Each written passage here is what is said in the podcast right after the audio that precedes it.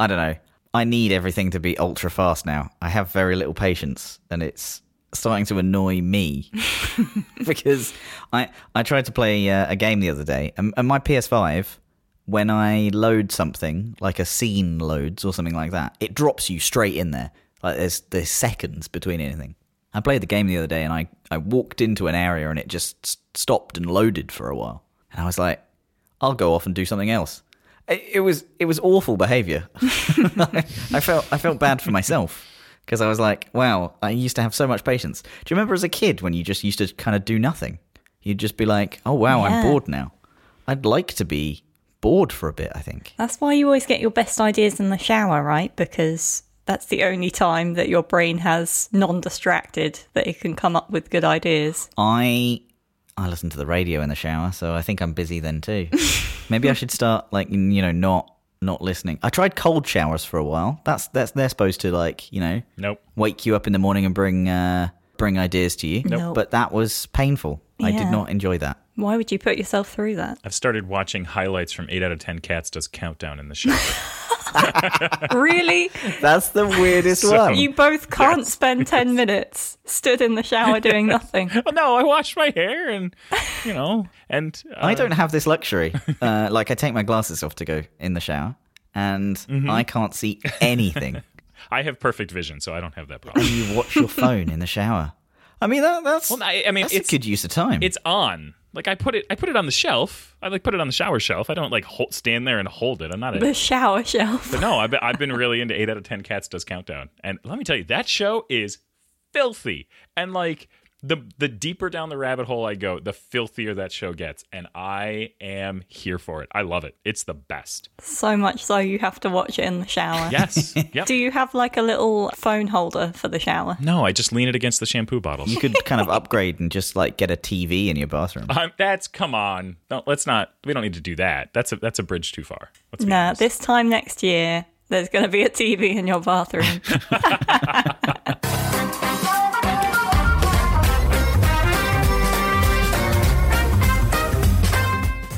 so, welcome back to Random But Memorable, the podcast brought to you by 1Password. We're here to bring you lots of friendly security advice, a roundup of the latest security news, and some very special guests.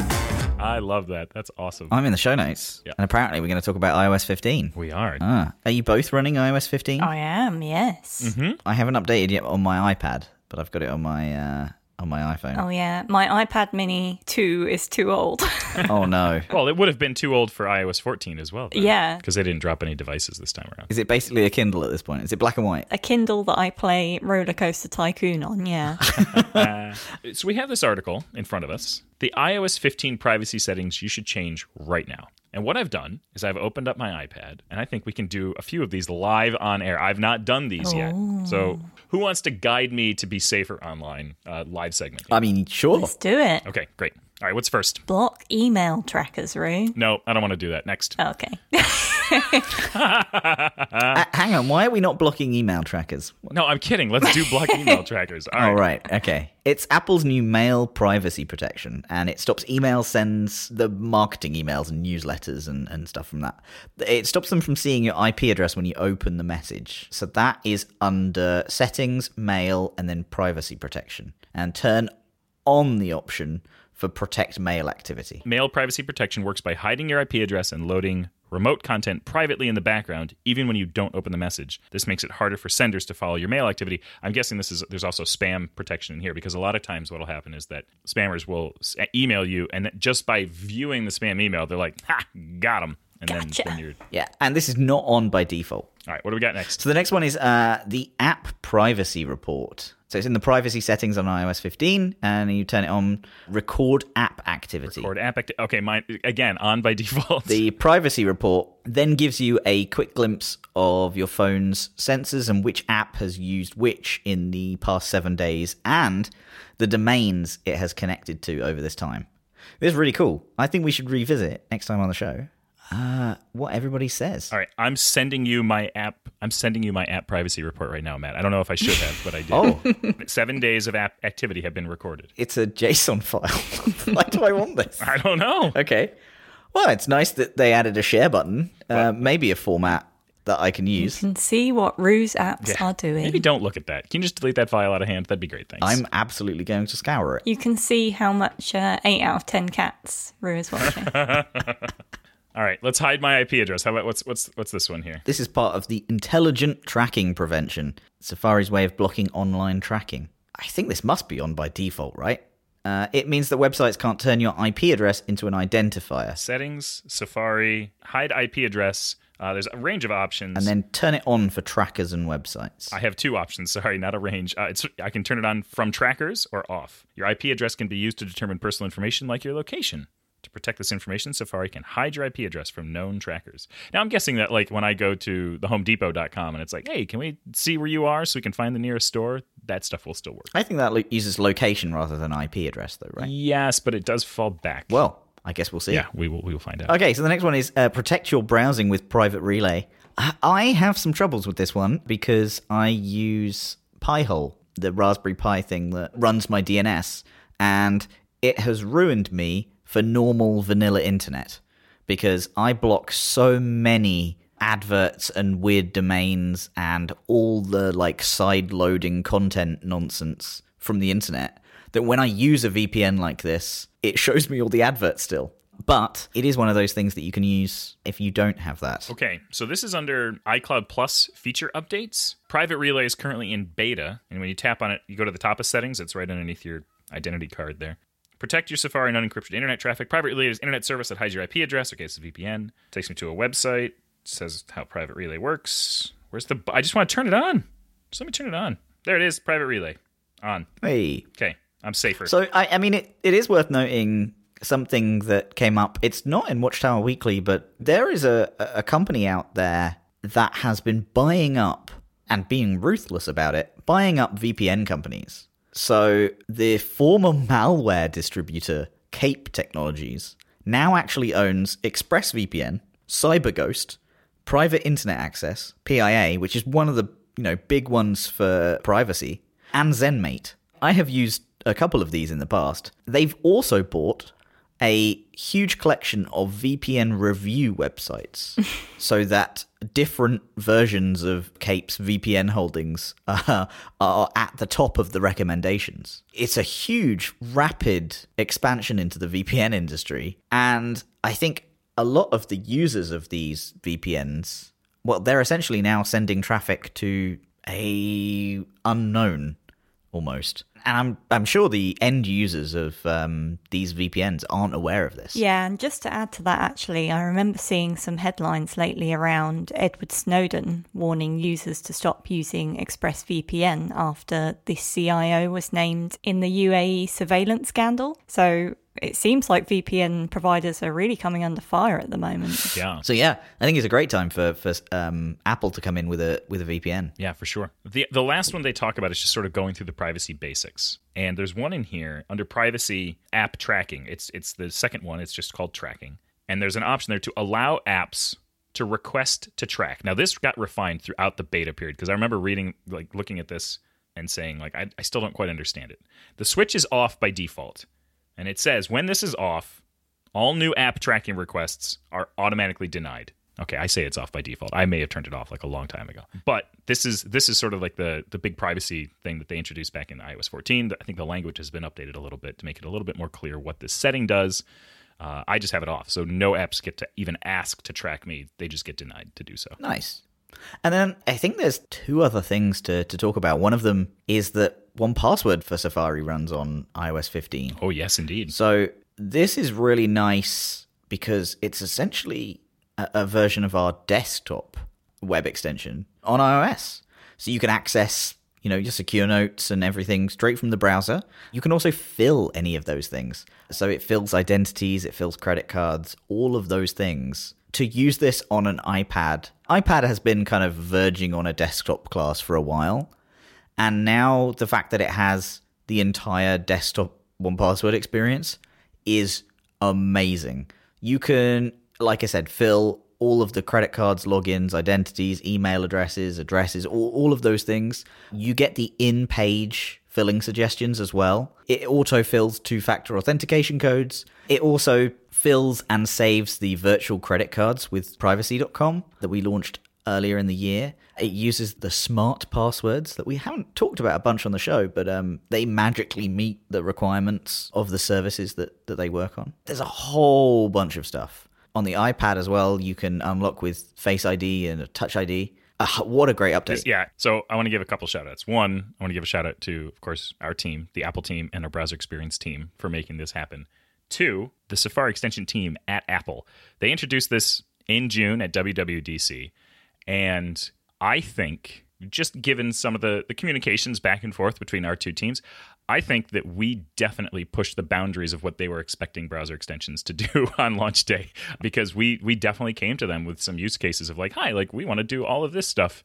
And they said, Oh yeah, that's awesome. Okay, great. And they were incredibly receptive and we got this thing out there on launch day. And it's great, especially on iPad, which is a device that continues to sort of blur that line between tablet and desktop. So yeah, go update to iOS 15, use our new browser extension in Safari. It's pretty great. So I mean, hot off the press as well. Not to do with iOS 15, but uh, another thing that has come up is you can now protect your privacy with 1Password and fastmail. The cool thing about this partnership is that it essentially comes in with masked email powered by fastmail. So you can protect yourself from data breaches and spam with unique email addresses for each account. You can easily create email addresses on the fly as well. Like anytime you're asked to sign up to a service or anything, 1Password will show you an option to create a new email address instead. I know a bunch of people that use the password generator for that, but it will also route email uh, on the Fastmail side. And now creating and managing unique email addresses for every login is, is really as easy as you know generating a password. Other thing that's really cool is if you start receiving unwanted emails, you can easily identify the service that shared or sold your email. And if you need to, you can just switch it off from inside 1Password. It's huge. I'm so happy this has come out, and I need to give Fastmail another look because I'm still stuck on my Google Apps account. But this is going to make me switch, I think. I mean, we've had folks from Fastmail on our show, I've been on their show. They're world class, I have to tell you. And I'm so excited that we're landing this integration with them. This is one of my new favorite things that we've done over the last couple of years is trying to find those people and those companies in the online security space that we can partner with and that hold the same values that we do around privacy and security and to sort of steal something that our that our CEO always says find that 1 plus 1 equals 3 combination and get this stuff out there. So it's very very cool. I'm so glad to see the Fastmail integration building on top of what we did with privacy last year. More of this to come in the future almost certainly. So, welcome three time guest to the show, uh, which I think is a record. Uh, Troy Hunt. How's it going, Troy? Uh, is it wow. snake or shark season in Australia? Yes. what a great answer. That that just covers it. Well, you, you know, it was, oh, when was it this month? I don't know, I lose track. I think it was beginning of this month. We're, we're in the Northern Territory and we, we didn't see shark, but we saw snake and crocodile, uh, which was good. Yep. Okay. Fun fact I know it's got nothing to do with data security and all the rest of it, but it's just reading literally today we have more crocodiles than have ever been recorded before in the Northern Territory now because uh, after they they stopped shooting them all like 40 years ago, they now actually got so many of them that they're starting to uh, build nests very close to, to civilization. So, yeah, fun Aussie fact of the day. Oh, my goodness. So, I guess let's first of all talk about data breaches because since the last time we, we talked, there have been quite a few. And most recently was Epic, who, in addition to their customers' data, leaked data that wasn't theirs, but they had collected. And I, I'm, I'm kind of interested in you know what you think. Is this indicative of what's to come in the future? I think sort of the, the, macro observation there is that we really don't know just how far our data is spread. Now look i was in the epic data breach. My email address was in there and it was in there because they scraped Whois records. And multiple of those Whois records had my email address in them, both an old Hotmail address and a, a troyhunt.com address. It's just such a multifaceted discussion here because, like, okay, it's Whois data, it's publicly facing anyway, it certainly has been in the past but I didn't want it to be used this way, but I didn't really have any say in it. And of course, I had no idea that they had it either. I know there was an element of, of kind of alerting people on Have I Been Pwned as well around their data was included, but perhaps they didn't sign up for this service or, or didn't know what it was. That's one of the things that has been kind of interesting around this breach is people finding out that services are using their data through Have I Been Pwned. Yeah, it, it's an interesting little indicator, and I certainly saw many messages from people. I'll, give you the polite version of what they were saying, that the podcast friendly version of what they were saying. It's basically like, I wonder how this fine company has my data. I never consented to them having my data, and I wish they didn't have it. Because for a lot of people, it was a surprise. And I think what's sort of interesting, and this is probably a more epic specific point, is that people were then worried not just the fact that Epic had their data, but they were worried about the implied association between them and Epic, because for many people, they didn't really want to be associated with Epic. Yeah, I, I think that's absolutely it. Like, um, I, I was also included, and this is one of the times I had no idea about this service. I'd seen you tweet about it a couple of times. I, I think you tweet quite a lot about data breaches. I kind of only pay attention to the ones that I know about, like the services that I understand. Uh, this one I just glazed over, obviously. And yeah, I, I Googled it and I was like, oh, oh boy. I definitely didn't sign up to this. I, I definitely didn't actively make an account. Yeah, do you think that this will happen more and more? Well, it, I, I think it is happening more and more, and there's all these sort of combining factors around data breaches being more prevalent and being larger. We have more internet, uh, more cloud, we have more people on them, we have more instances of data being shared and exchanged. We have more data collection via things like smart devices and tracking watches and, and all the rest of it. And then the, the transference of data between different services, and this is just one example of that transference from, from Whois in, into Epic. And that's before we even get into all the data aggregators that are operating on all sorts of different levels of the shady spectrum. you know, and when I say the shady spectrum, there's, I don't know. Uh, Was I going to say that Equifax is not at the shady end of the? Maybe they are. I mean, They're a, you know, yeah. They're a. Oh, I was going to say legitimately operating company. I feel that's too ingratiating. Uh, they are a legally operating company providing a, a service paid for by the likes of credit card companies. And then you go all the way down to the other end where there's just the outright spam masters just collecting as much as they possibly can and everything in between. So I, I think that this is just a norm the fact that we have no visibility to the extent of which our data circulates. I think I get emails daily saying that a person can sell me a list of email addresses. Oh, yeah. It's such a common oh, occurrence. Yeah. Well, ac- actually, it's it's really interesting that you mentioned that specifically right now. So, as a, right in front of me is a PowerShell window trawling through the air quotes LinkedIn data breach. Now, it's a little bit of an oxymoron because, of course, LinkedIn did have a proper data breach where they had a system compromised and passwords and things leaked out. But what was in the news earlier this year was a LinkedIn scrape in the same way as there's been a Facebook scrape and a Clubhouse scrape where someone has just managed to automate a script that gets past all the anti scraping defenses and just pulled out a very large amount of data. Their entire business model is centered around people's data being accessible to other parties. In fact, the, the value proposition I mean, you go into LinkedIn in order to put your data out there so that it can be found by other parties. But I, I, guess the interesting conundrum for them then is how do we fulfill the very purpose of our service by making that data available to other people, but only the right people and under the right circumstances, not the wrong people, and not en masse. Yeah, I think that's just a really interesting technology problem. Kind of further fascinating because that data is their product. Right, especially in the in the case of Facebook and LinkedIn, right? Like your connections to someone, your data and your history, you enter it into the service, and it's their product is what makes them useful. So someone selling it in mass to uh, other people, I bet it's top on their list of things to try and solve. Yeah, and it's it's really interesting. So I've, I've been reading the the book about Zuckerberg, the one that just launched recently. In fact, whilst I was up dodging crocodiles the other day, uh, I literally had no Wi-Fi cellular for the first time since I can ever remember.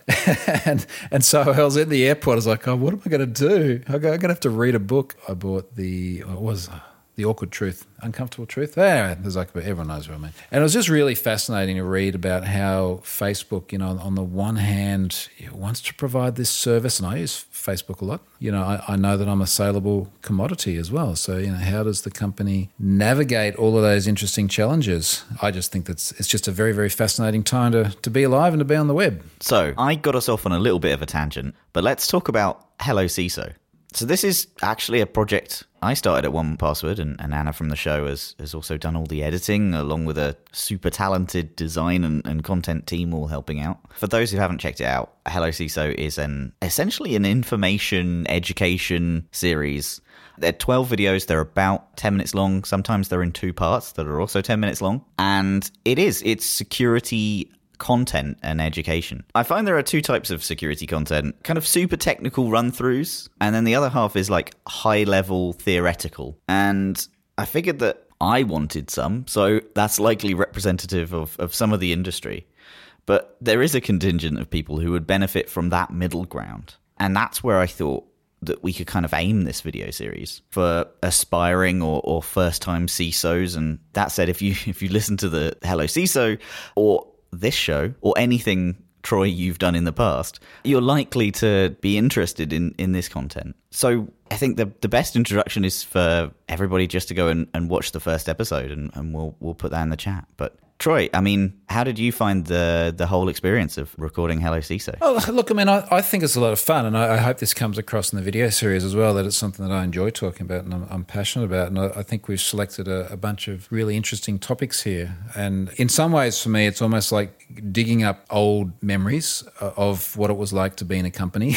so it's been just over six years since since I left Pfizer. Of course, everyone knows who Pfizer is now. No, no one, no one really knew before before this last year.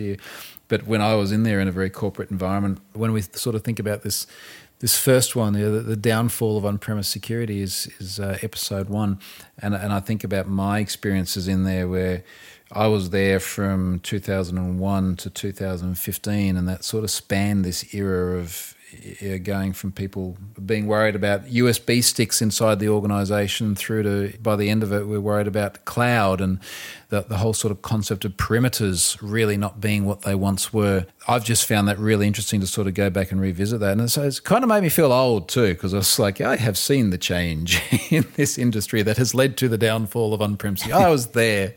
100%. So I'm really hoping that, that people are going to love it. But what are you hoping that you know maybe your audience will will get out of this series. I think just to sort of set a bit of context here as well like we have deliberately pitched this at, at a level that should be really broadly consumable. And okay we've got ciso in the title but if it was let's say a junior developer in a company somewhere i, I think that this would be quite interesting for them as well. And and what i'd hope that either of those demographics take away from them or take away with them is perhaps a, just a different way of thinking about security. I think we've taken a very sort of pragmatic approach to things. I like the fact that we've sort of put it out there and it's open and it's freely accessible. And as, as I said in the, the launch blog post, it's like it's it's free free. It's it's not like just give me all your personal data and register here and then it's free. It's like, no, no, just like it's on YouTube.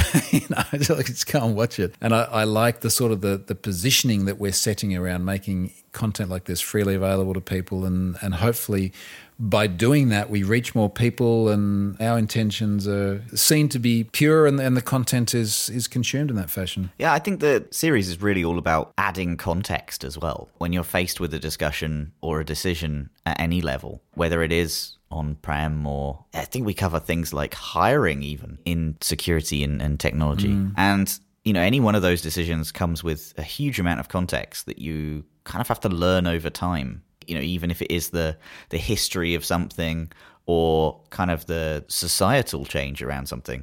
Yeah, I think there's so much context in the content that we have there that it should help, like you said, at, at any level we might have a spoiler here, but for, for the upcoming videos, what was your favorite topic to talk about? Look, I mean, we, we, did, we did a bit there on Shadow IT, which I think is, is really, really interesting because it is something that I just remember how many access databases I had to take over back in Pfizer. It's like that's my memory. It's really interesting on multiple levels. I mean, we had to go in and sort of come up with technological solutions. So, you know, Bob in marketing has become really, really dependent on this access database because it's, you know, really important part of his job. And, you know, you guys just need to support it. And it's like, okay, well, I uh, wonder how we're going to do that. And, you know, poor old Bob's wondering why when more than two people are using it, the stuff just doesn't work properly anymore. But it's, you know, thinking about the change over time as well. It's like the access databases then became the, the SharePoint team services sites. It's like, why are there so many STS sites out there? And then, of course, in more recent times, it has become, you know, literally the open S3 buckets, or I use there's things like Airtable a lot now. Airtable's fantastic. I'm quite certain that Airtable has become like the shadow IT for many organizations where Bob in marketing is just going, I'm going to solve my problem with cloud. And they go out there and now we have a different problem. And then, of course, particularly in a COVID era as well, where it's like, look, people are having to find new ways of getting their job done and, and they're at home and they have access to cloud. Let me solve the problem. So I, I think that's a fascinating one. Yeah, I think I think Shadow IT is probably one of my favorites as well. Services like Airtable, services like uh, Notion, they just get spun up in an organization, and it's just kind of understanding what tools are being used and, and what tools are, are, going to be used. We talk about this a, a bit in the video, but it's it's all about kind of understanding usage rather than trying to restrict usage, right? Like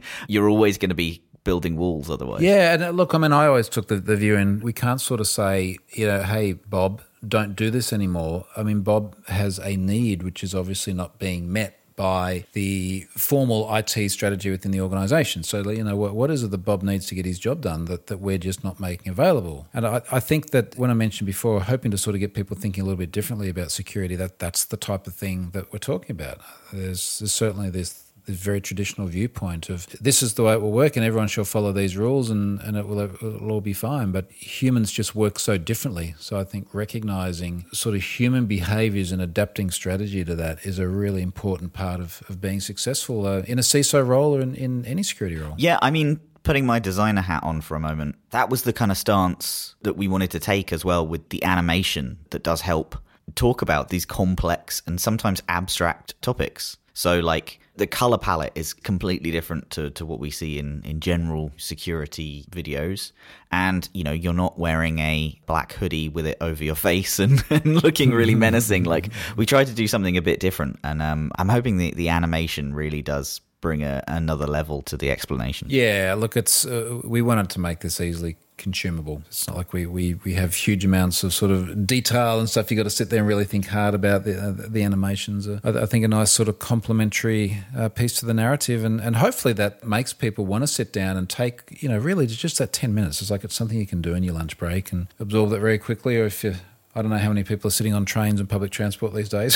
you can sort of sit there with your mobile device and watch it, you know, while you're transiting around. So hopefully that's going to help get a get a lot of eyeballs on it. Exactly. All right. So if you want to learn more about Hello CISO or, or look at the first episode, you can search Hello CISO, C I S O. Just go onto YouTube, search that, and you'll find the first episode. With that, where can people find more information about you, Troy? Troy Hunt.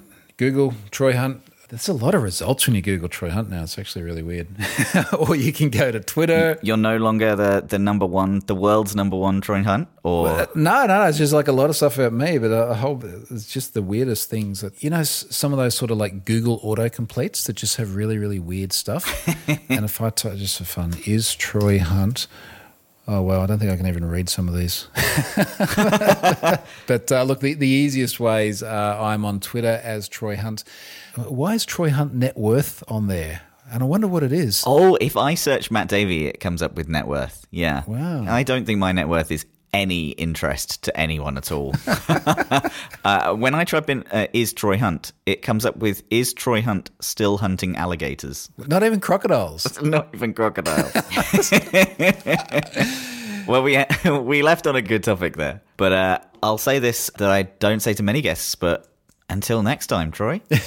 Cheers. Thanks, mate. Look forward to it. I think it's the moment that we've all been waiting for. Mm-hmm. It's three word password. Woohoo. The single worst way to share a password. We use cryptic clues to guess the three mystery words created by our memorable password re- uh, generator. I was about to say memorable password researcher. like, like we've got someone going out there and just researching the heck out of what people need. Full time job. Yep. so, I have here three words, and this is quite a difficult one this week because I did take it from the first randomizer. All right. Okay, so here we go. Number one an informal way of saying an indefinite many, a lot of, an innumerable amount. There you go, it's quite a short one there because I couldn't think of anything else how to describe this word. Is it myriad? No. I'm so mad.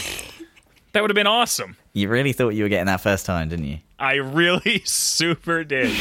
Informal way. That really is the key here. It is very informal. Is it just a ton or lots? I did tell you this one was difficult. I'll give you a clue. It begins with you. I hope we're not including all of this silence in the final edit. Nope. It, I, I think you stumped us. I don't. I Mm. don't know this. It's going to be, you'll tell us and we'll be like, fuck's sake. Yes, exactly. Yeah, There's a lot of swearing going on. I know. Sorry, I'm so sorry. This game gets us potty mouth. All right, should we move on to the next one? yeah, let's come Yeah. back. Let's come back. Okay. the next one is even more difficult. A drug or other substance, a combination of substances, that is used to increase the efficacy or potency of certain drugs. Used in some vaccines that helps create a stronger immune response in people. Combination. I know this, and it is on the tip of my tongue, and I can't get it out of my brain. Okay. It begins with A. Is it amalgam? No. I'm allowed to Google what I think is. That's a new twist. I like the fact that you declared that you were allowed to. That that was the best bit about that. Just to check. I'm allowed to Google what I think it is. yeah. Just so I don't look completely stupid, you know, when I. Hey, you know that bit's not making the show. Anna's just going to come sweeping in with the answer. ah, sh- I don't know. It's not. Oh, oh, is it adrenaline? No. Oh. Oh my goodness, stumped on another one. All right, let's go to the third one. great. This word means many different things.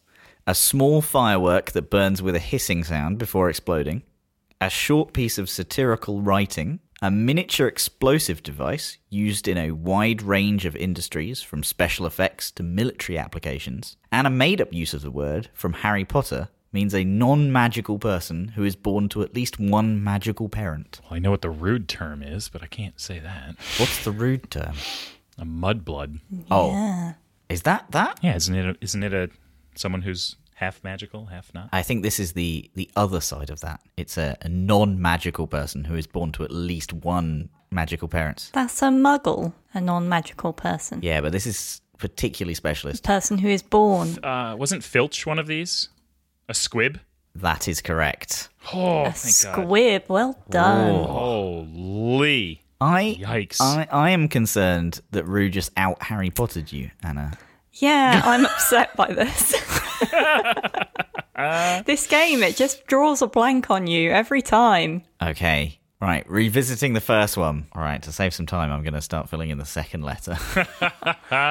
Oh my God. Is the first one umpteen? it is. Umpteen. Umpteen. Oh my I would have never have gotten that. It's a good word. That is good. Yeah, yeah, yeah. Okay, a drug or other substance, a, com- a combination of substances that is used to increase the efficacy or potency of certain drugs. Used in some vaccines that helps create a stronger immune response in some people. Uh, it comes from a Latin word, adjuvare, meaning to help or to aid. Is it like a, a dino or something like that? All right, I, I, I think we're over on this one, and I'm Yeah, just gonna so. I'm just gonna give it to you. It is adjuvant. Oh my, nope. Nope. Never, in, never No. would have gotten it. Why do you give us these really difficult ones? The password generator is random. It is randomized. Some weeks are going to be harder than others. This one, uh, you know, y- you did all right with Squib. We got umpteen eventually. We umpteen adjuvant Squib. What a good one. I think this is probably going to be one of our, our top 10 episodes, really. Really? If it has, it is entirely down to the editing. yes. Yes, for sure. All right. Love you both. Love you both. Love you both. Bye.